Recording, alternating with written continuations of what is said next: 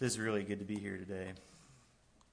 Um, I know most of you, um, but if you'll open your Bibles uh, to chapter Luke chapter 24, we'll start at the very beginning, and we'll really read through the entire chapter, but we're going to focus on a few verses towards the end. But I thought it might be helpful to get some context, and so my goal here this morning is to look at basically look at three truths about Jesus' response to the disciples near the end of Luke 24. And what I, I want to talk about Jesus and his response to the disciples, because when we look at the disciples, we are we see their hopes, their joys, their failures, and we don't just see that. We actually are, are given a mirror by Jesus that we by which we can see ourselves. And so we see his response. We're going to see his response to his closest friends. They were with him for close to three years. We're going to see uh, a glimpse into the long suffering and patience of God and kindness. And so, what we'll see here is that the response that Jesus gives to his disciples at the end of Luke 24, amidst their doubts and confusion about what's going on, we're going to see that Jesus wants his followers to take him Number one, take him at, at, at his word. That the ability to take him at his word actually comes from Jesus, from him. And it's actually revealed by Jesus. And that when this happens, the result is the gospel that takes effect and creates a new spirit empowered people. And so, in this text that we're going to read, the disciples are experiencing the resurrected Jesus. Jesus had died, he was seen multiple times by this point, but there's still doubt and confusion among them. So much so that Jesus actually has to sit down with them again and explain his word to them. He actually has to keep, after three years, multiple appearances after the resurrection, he actually has to sit down and reveal, keep revealing himself to them.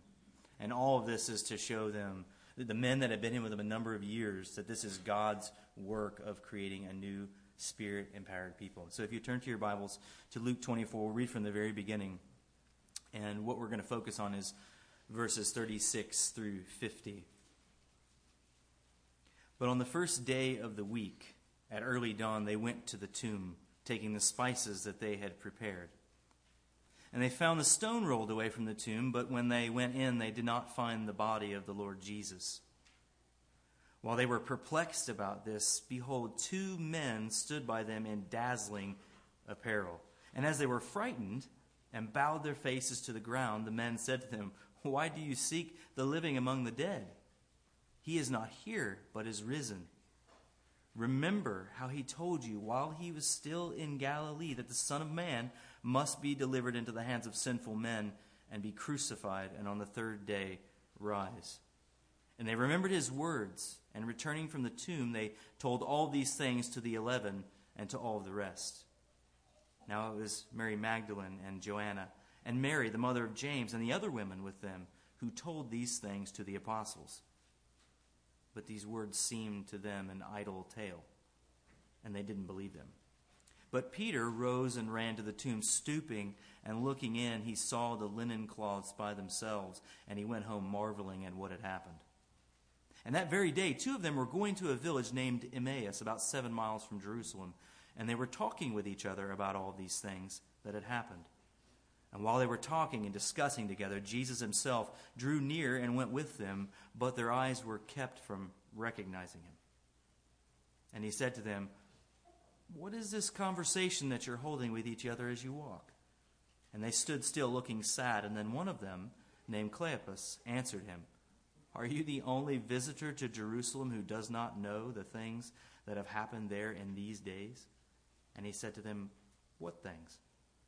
And they said to him, Concerning Jesus of Nazareth, a man who is a prophet, mighty in deed and word before God and all the people, and how our chief priests and rulers delivered him up to be condemned to death and crucified him. But we had hoped that he was the one to redeem Israel. Yes, and besides all this, it is now the third day since these things happened. Moreover, some women of our company amazed us. They were at the tomb early in the morning, and when they did not find his body, they came back saying that they had even seen a vision of angels who said that he was alive. Some of us of those who were with us went to the tomb and found it just as the women had said, but him they did not see. And he said to them, O foolish ones, and slow of heart to believe all the prophets have spoken. Was it not necessary that the Christ should suffer these things and enter into his glory? And beginning with Moses and all the prophets, he interpreted to them in all the scriptures the things concerning himself. So they drew near to the village to which they were going, and he acted as if he were going farther. But they urged him strongly, saying, Stay with us, for it's toward evening, and the day is now far spent. So he went in to stay with them, and when he was at table with them, he took the bread, and he blessed it, and broke it, and gave it to them. And their eyes were opened, and they recognized him, and he vanished from their sight. They said to each other, Did not our hearts burn within us while, we talked, while he talked to us on the road? while he opened to us the scriptures. And they rose that same hour and returned to Jerusalem, and they found the eleven and those who were with them gathered together, saying, The Lord has risen indeed and has appeared to Simon. Then they told what had happened to, them. They told what had happened on the road and how he was known to them in the breaking of the bread. And these are the verses. These next few verses are the, the verses we're going to focus on this morning. As they were talking about these things, Jesus himself stood among them and said, Peace to you. But they were startled and frightened and thought they saw a spirit. And he said to them, Why are you troubled and why do doubts arise in your hearts? See my hands and my feet, that it is I myself. Touch me and see, for a spirit does not have flesh and bones as you see that I have. And when he had said this, he showed them his hands and his feet. And while they still disbelieved for joy and were marveling, he said to them, Have you anything here to eat? And they gave him a piece of broiled fish, and he took it and he ate it before them. Then he said to them, These are my words that I spoke to you while I was with you, that everything written about me in the law of Moses and the prophets and the Psalms must be fulfilled. And don't miss this next part. Then he opened their minds to understand the scriptures and said to them, Thus it is written that the Christ should suffer and on the third day rise from the dead, and that repentance and forgiveness of sins should be proclaimed in his name to all the nations. Beginning from Jerusalem, you are witnesses of these things. And behold, I am sending the promise of my Father upon you.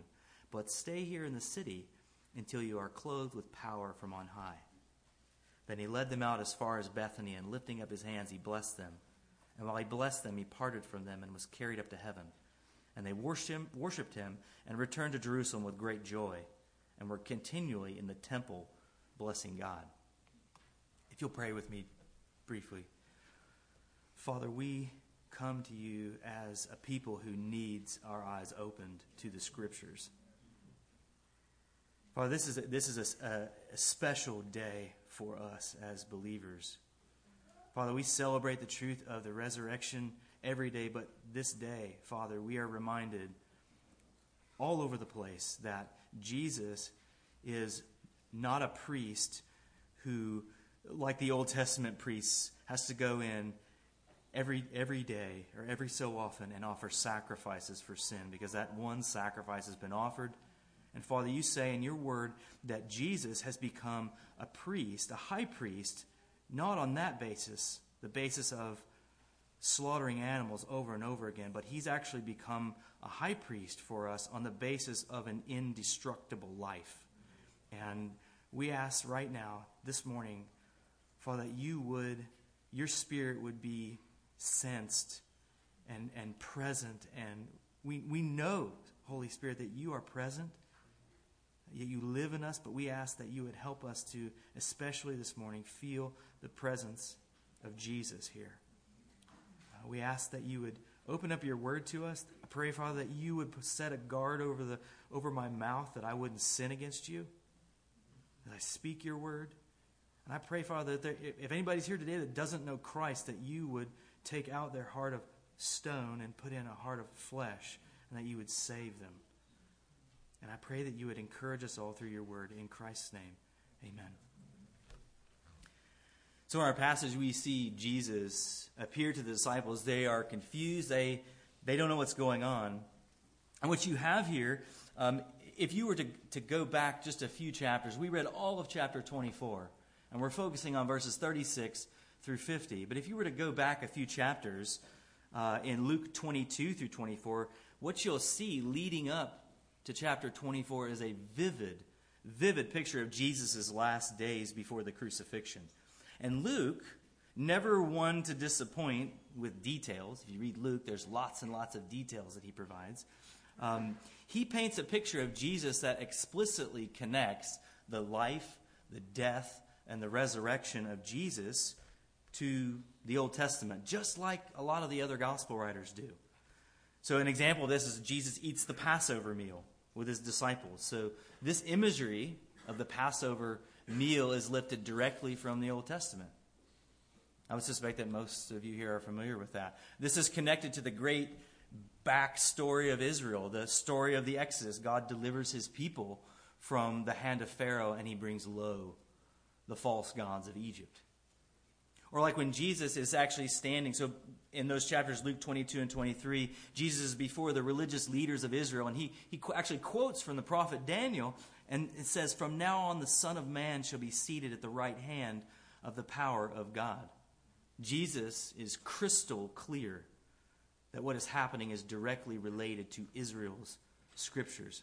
He actually says in Luke 22 37, he says, right before he was arrested, he says to his disciples, For I tell you that this scripture must be fulfilled in me. And then he goes on to quote from Isaiah, and it says, And he was numbered with the transgressors. The Christ, the rescuer, will actually be treated like a, a criminal. For what is written about me, Jesus says, has its fulfillment. So he's quoting from the Old Testament.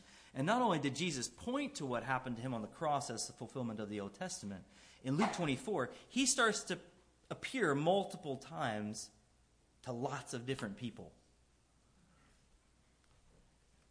Put this in your head. You're one of the disciples, okay? So try, try to get your, your mind wrapped around this. You are one of Jesus' closest followers. Three days earlier, your leader, the one that you thought was actually going to be the, the rescuer, the king, uh, the true king of Israel, he's actually uh, been put through, a, arrested and put through a, a, mock trial of the worst kind. He's, he has false witnesses, false testimony. He's been passed back and forth in the night between leaders, political leaders, religious leaders, they don't know what to do with him. The religious leaders want to kill him.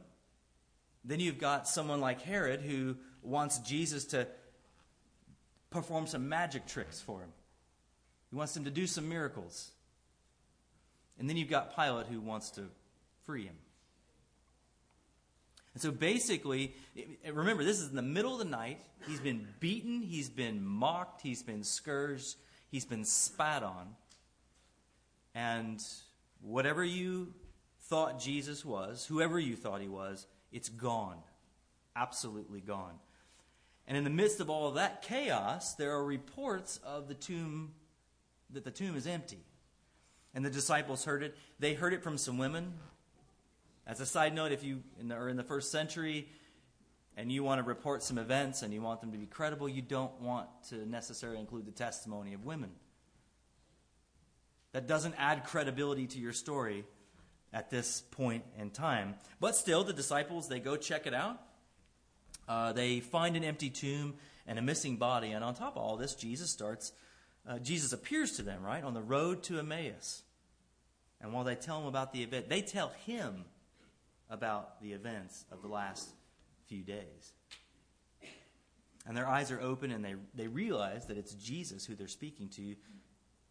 But if you remember what we just read, two times Jesus has to open their minds to the scriptures to explain to them what's going on. They're not sure how to interpret uh, what's going on. So there's, there's basically three points that I think that this text is honing in on. If we look through verses 36 through 50, there are three basic things that Luke is trying to tell us here. The first basic point is that Jesus' response to his disciples Remember, we're looking at the way that Jesus responds to his disciples amidst all of the things that have been going on. Excuse me. His response tells us that we have to take him at his word. Look at verses, if you've got your Bible open, look at, or your iPad or your iPhone, whatever you've got your Bible, and I've got my, mine up here. Uh, look at verses 36 through 43. Notice that Jesus responds to his disciple, disciples by asking them why they are troubled and why they are doubting. And from the text, it's really clear that the doubting has something to do with Jesus' physical body. It's all over the text. And in the midst of the doubting, what Jesus does is he stoops down to their level and he actually offers them physical evidence. He even asks for something to eat. Can I have a piece of fish?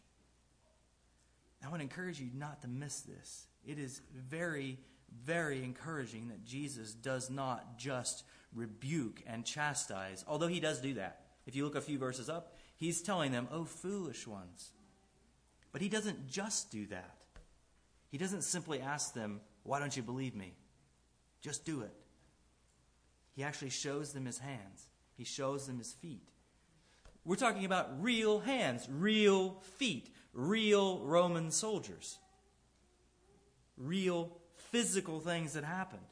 And basically, what Jesus is doing is he's, he's stooping low to show them that he's alive.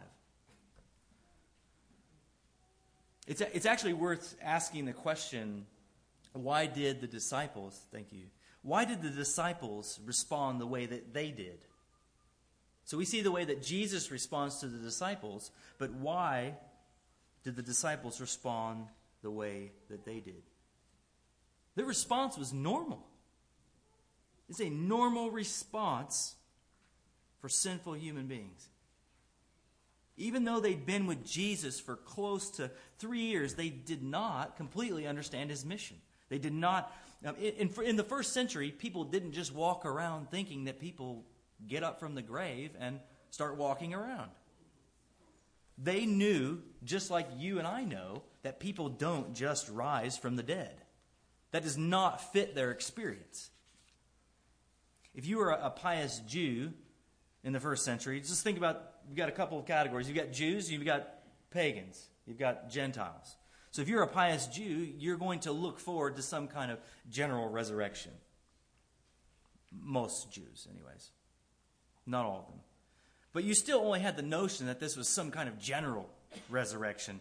You, there weren't a lot of people, if any, running around in the first century thinking that the promised king was going to be number one, cri- treated like a criminal, number two, divine, and number three, killed, much less rise from the dead. But what if you're a Roman? So you, you got this, this basic belief about the resurrection for a decent portion of the Jewish people. But then you've got the Romans. If you're a Roman, many of the times your belief is going to be that when you're dead, you're dead. It was common enough to see on tombstones in the Roman world uh, a saying, and that was it. Not even a name, not anything like we would have today, but a saying that basically translated said that says, "I was not, I was, I am not, I don't care." In other words, all there is is this life, and when you die, there's nothing. People in Jesus' day would, would think that a guy getting up out of the grave is just as strange as we would. That's why the disciples responded the way that they did. They were sinful human beings. And by the way, thinking about that, that Roman saying, or that, that idea, that concept of this life is all there is, does that sound familiar to anybody? It sounds familiar to me. Our culture is steeped in that kind of thinking. I'm going to get mine. It's all there. This is all there is. All that I can, all that exists, or, or what is what I can see, what I can hear, what I can taste, touch. Think of the, the drug addict who wastes all of his money on drugs to ruin his life for the next high. He's looking for that next high. Or that's an extreme example, right? But think of the, the hotshot executive He's on a constant quest for, for money, and you ask him how much money is enough, and he says, more than the other guy. It's never enough. This life is all there is. Or it doesn't have to be one of those examples, it could be something more mundane. Think of the university student. Think of the university student. They're, they're going to school just so they can go get a good job. There's no, nothing wrong with good, uh, getting a good job, right? There's nothing wrong with having a career, having a family. But this, this, this person has their mind set on getting a good job and having 2.5 kids or whatever it is, you know, the, the ideal American situation. All of them, all of those things uh, sort of exude this that this life is all that there is. Look at verse 41. Notice also that the text says the disciples disbelieved for joy and were marveling. His disciples were so happy they didn't believe it. If you're a Christian, have you ever felt that way? I mean, I know I have. So, this is a remarkably kind thing that Luke shows us, inspired by the Holy Spirit. Have you ever had moments of doubt about Jesus? Have you ever thought, my sins are too many, my guilt is piled sky high? No one can possibly take away my sins. Moments of doubt. I can. And then you hear this story, you think about all your sins, you close your eyes at night, and you doubt, and you think about your sins. You think, my guilt is too great. And then there's this, this thing that you're reminded of that Jesus has come to take all of my lustful thoughts, all of my twisted motivations, all my ambitions to get ahead and make myself the center of the planet. And he suffered the penalty that was mine. And then you think it's too good to be true. You're not alone because the disciples felt that way too when they saw Jesus. What about if you're not a Christian, though? Basically, all of this sounds strange. It probably does. A bunch of old books written hundreds of years, most of them written hundreds of years before Jesus was even born. They're supposed to be pointing to a, a no name Jewish carpenter born in a backwater hick town of Galilee or Nazareth. Excuse me. I mean, Jesus is uh, Jesus comes from nowhere, right? That seems foolish unless it's true. The reality is, is that the Bible was written over the span of a couple of thousand years by 40 different authors with one basic message that God's ultimate redemption of humanity comes through Jesus, comes through faith in Christ. The consistent testimony of the Bible is that God is the creator, He's the judge of the whole world. We are made in God's image, but because of our sin, we deserve His judgment.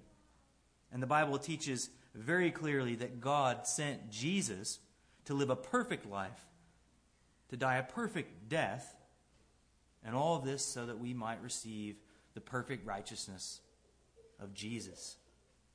So Jesus' response initially tells us that we have to take him at his word. The way that he responds to the disciples tells us that. Second point is that Jesus' response to his disciples shows us that taking him at his word only happens when he reveals it. Look at verses 44 through 47. Jesus actually begins by pointing out what was written about him in the Old Testament. Which, if you're not a Christian, or even if you are a Christian, the Old Testament is divided up into three parts the law, the prophets, and the writings. And what Jesus is saying is that when you look at that, with all the, the triumphs and the tragedies that you see there, all of that is pointing to Him. Let's ask another question, though. So, why does. So, we see that Jesus responds to his disciples and is asking them, or and basically requiring that they take him at his word, why does he respond this way? Jesus actually expects his disciples to know and understand what he's taught them, both from the scriptures and through their time with him for, for three years. But he still has to open their eyes to see it. Remember, earlier on in the same passage I just mentioned before, he says, O foolish ones, and slow of heart to believe all that the prophets have spoken. It's not as if this is the first time, though, that, that anyone had ever heard of these promises of God about sending a rescuer. There are hints and promises of this in the Old Testament. Jesus actually says in John 8 that Abraham saw my day and rejoiced. Or take Paul, for example. Paul's the, uh, uh, Paul's the, the, the famous apostle Paul who wrote two thirds of the New Testament. He says in the book of Galatians, chapter 3, verse 7 Know then that it is those of faith who are the sons of Abraham. And the scripture, foreseeing that God would justify the Gentiles by faith, don't miss this, preached the gospel beforehand to Abraham, saying, In you shall all the nations be blessed. So then, those who are of faith are blessed along with Abraham, the man of faith. And remember, what's, what's actually causing a lot of the doubt? It's Jesus' physical body. They were with Jesus three years. He ate and did everything that humans do except for sin. He dies. They see him die. They actually take his body away. His body is actually taken away by Nicodemus. And here he is again. He's got scars in his hands. The problem uh, is his physical body. That's a huge part of this issue. But think about it for the moment. Okay? So at the very beginning of the Bible, you have Adam and Eve and everything's perfect. Right? So there's just one command they, they're supposed to stay away from one particular tree because if they eat of it, they're going to die and the entire creation is going to be plunged into misery. And along comes a snake or Satan in the form of a snake and he gets them to doubt God's goodness and questions God's wor- question God's words. And everybody here knows how the story goes. Adam and Eve eat from the tree and the rest is history, literally. Famines, death, sickness, plagues. But the story doesn't end there. If you keep reading, eventually, God promises eventually that there will be a rescuer, a snake crushing king that will crush the head of the snake, but he's himself will be wounded. If you fast forward just a little bit and you, you come to the next key figure in the Bible, which is Abraham that we just read about from Galatians, Paul mentions him. So Jesus references him, so does Paul numerous times. And through the promises to Abraham, God promises this deliverer and deliverer, and once this deliverer comes, the whole world is going to be set right again. The whole world is going to be blessed through Abraham's family. And as you read the Bible, you see several key figures that, that start coming along. That one of them is King David after Abraham, right? King David comes. He's not the promised king. He himself commits grievous sin, but God makes him a, a gracious promise that he's going to he's going to take one of David's descendants and he's going to set him on the throne of the entire world. And so the rest of the Old Testament gives testimony to the fact that the king has not come yet. Israel has some bad kings. If you haven't read Kings lately, you should read it. It's it's sad. It, basically, the rest of the Old Testament is the story of how Israel tanks the entire country. They're taken off into exile and into slavery. And the final words of the Old Testament end with the expectation that this king is going to come, but he doesn't. 400 years pass. And the same old stuff happens. And when you flip open your pages to the New Testament, Jesus steps on the scene. He's not just some random guy that comes out of nowhere. He comes in a special way. He's born of a virgin. He makes spectacular claims. He heals lepers. He raises the dead. And so this is the basic storyline that Jesus assumes, but he has to explain it over and over again to his disciples. And remember, again, a huge part of the disciples' problem or why they were confused is his physical body. But think about it for again from the perspective of another passage of scripture. Think about Romans 5, where Paul is talking about how sin and death and sickness came through one man, Adam. But now through this new man, Jesus, the many are made righteous. It makes total sense that there's this, there's this man, this physical man, who dies and, and comes back to life again. But he, he has to tell them over and over again. He still has to open their eyes.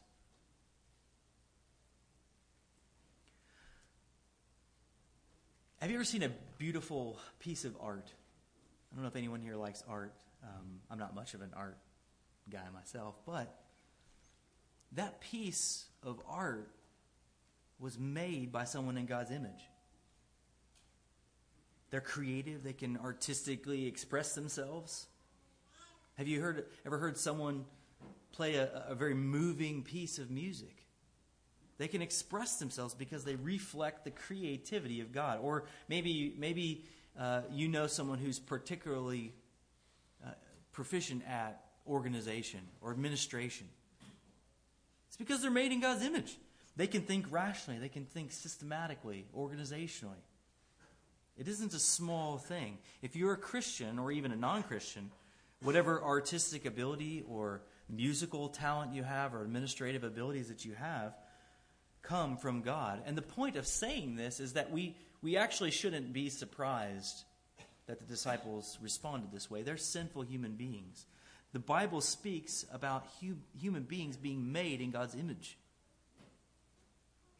Human beings can do wonderful things, amazing things, not to merit favor with God, but things that they can do because they're made in God's image. But the Bible also speaks in radical ways about how sinful we are. It says things like we're futile in our thinking and our foolish hearts are darkened. It says we suppress the truth in unrighteousness. It says we take the delightful things that God's given us, the joys of family and money and possessions and relationships and sex and whatever else, things are meant to point us to God's goodness. And we've said, mine. It's mine. The radical way that the Bible speaks about humanity shows us it's necessary for us to have our eyes opened. You can read the Bible for 40 years and not understand it. You can understand the, the information in the Bible, but you've not had your heart opened. Even if you spent three years eating, drinking, they performed miracles with Jesus. And they still had to have their eyes opened. That's what Jesus does, though. That's what he does with us. He did it. He, do, he does it for his disciples, and he does it for believers today. The third point, and last point. So Jesus demands that we take him at his word, but he also reveals that word to us. And the last point is that Jesus' response shows us that as God reveals himself, and that we, as we take him at his word, this results in a spirit empowered people of all different kinds.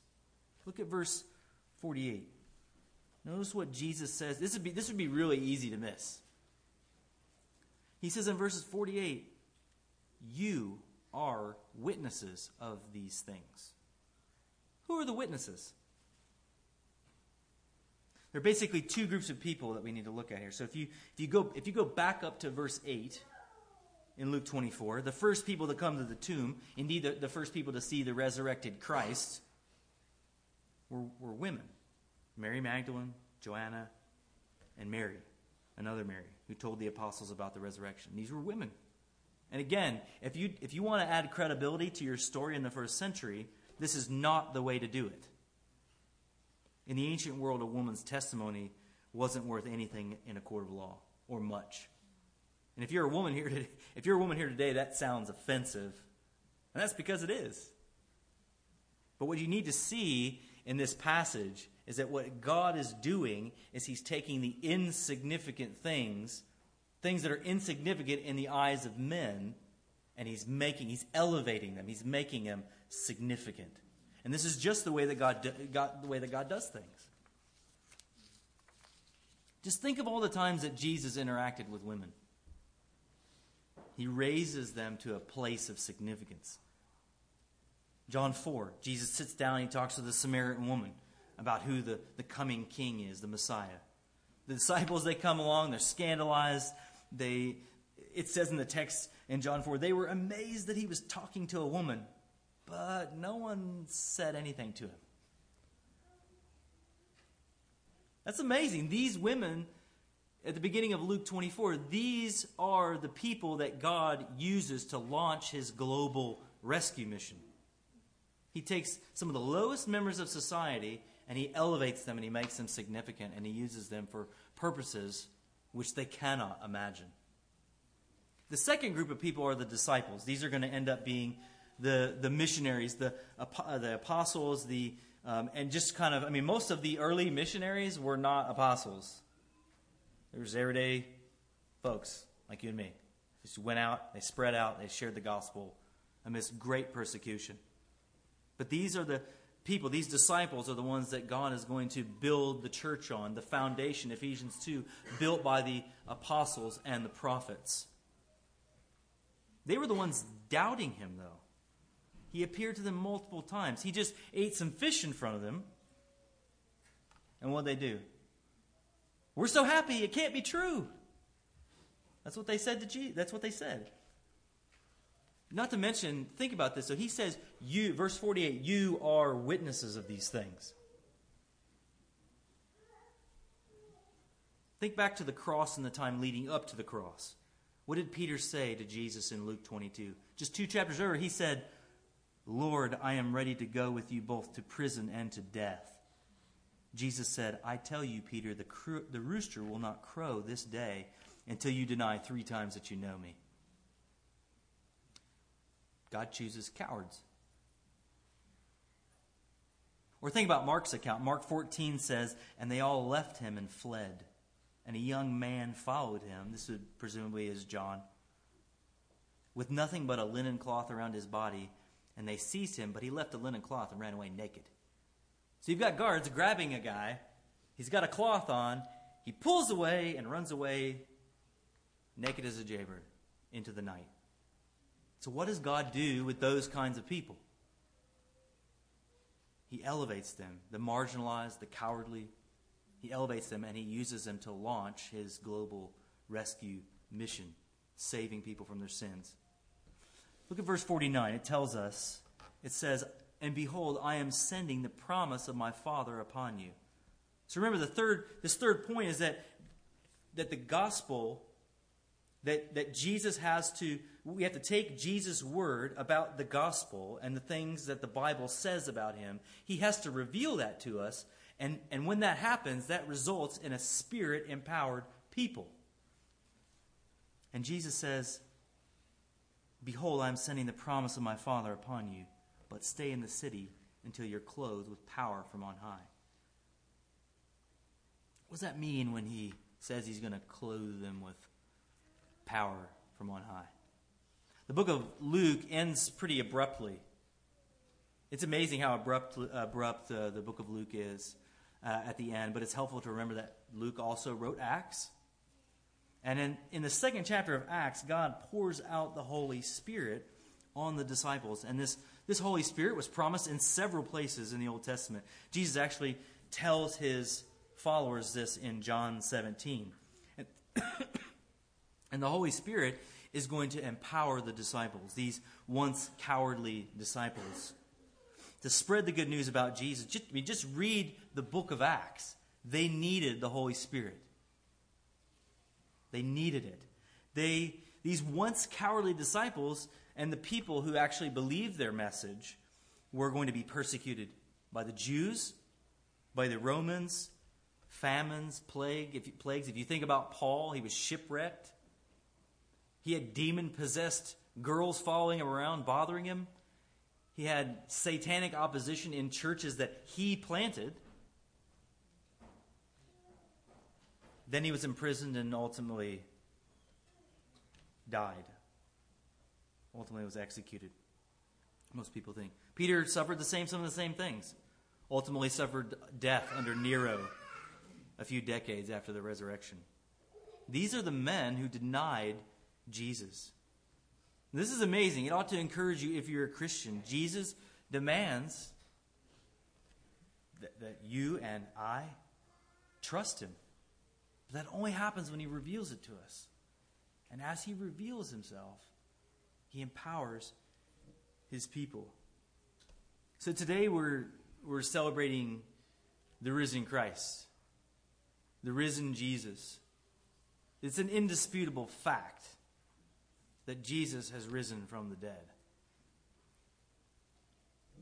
If you're one of his followers, trust him. Trust him. Trust the gospel. If you're not, trust him. Ask it's the same answer. Ask him. Ask him to reveal himself to you. I think of a friend of mine uh, that I've been sharing the gospel with. This just this text, as I've been studying it, as just time and time again, the Lord has encouraged me to keep praying for this this man that I'm friends with. I I've been sharing the gospel with one of my friends for six, seven, eight years, maybe. Read the Bible with him. He can articulate the gospel. He can tell me what the gospel is. But he, he, he, he doesn't believe it. I, I love this guy. Like, I've spent a lot of time with him. He's not my project. I actually love this guy. But he doesn't believe. And because he's he hasn't had his eyes opened. Um, and so I've been encouraged by this passage that just to keep praying for him. So if you know someone who you've been sharing the gospel with for years, or maybe even just a few weeks, pray that God would open their eyes. It's the only way they can be saved.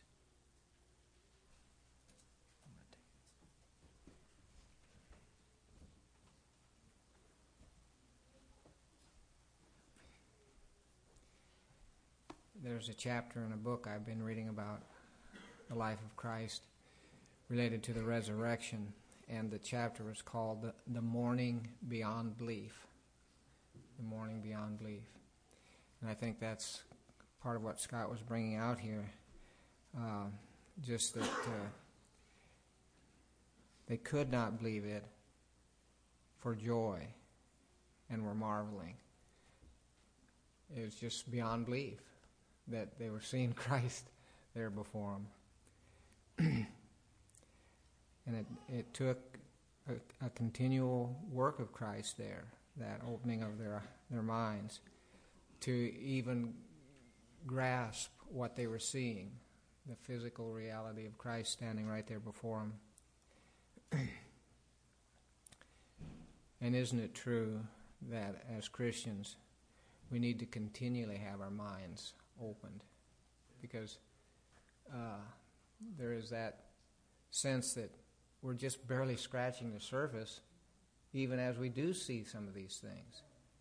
Uh, we know that there's so much more, and uh, we need to have our our minds renewed daily, and uh, just uh, God surprises us sometimes with a verse that we thought we understood, and then we realize, whoa, there's a lot more there.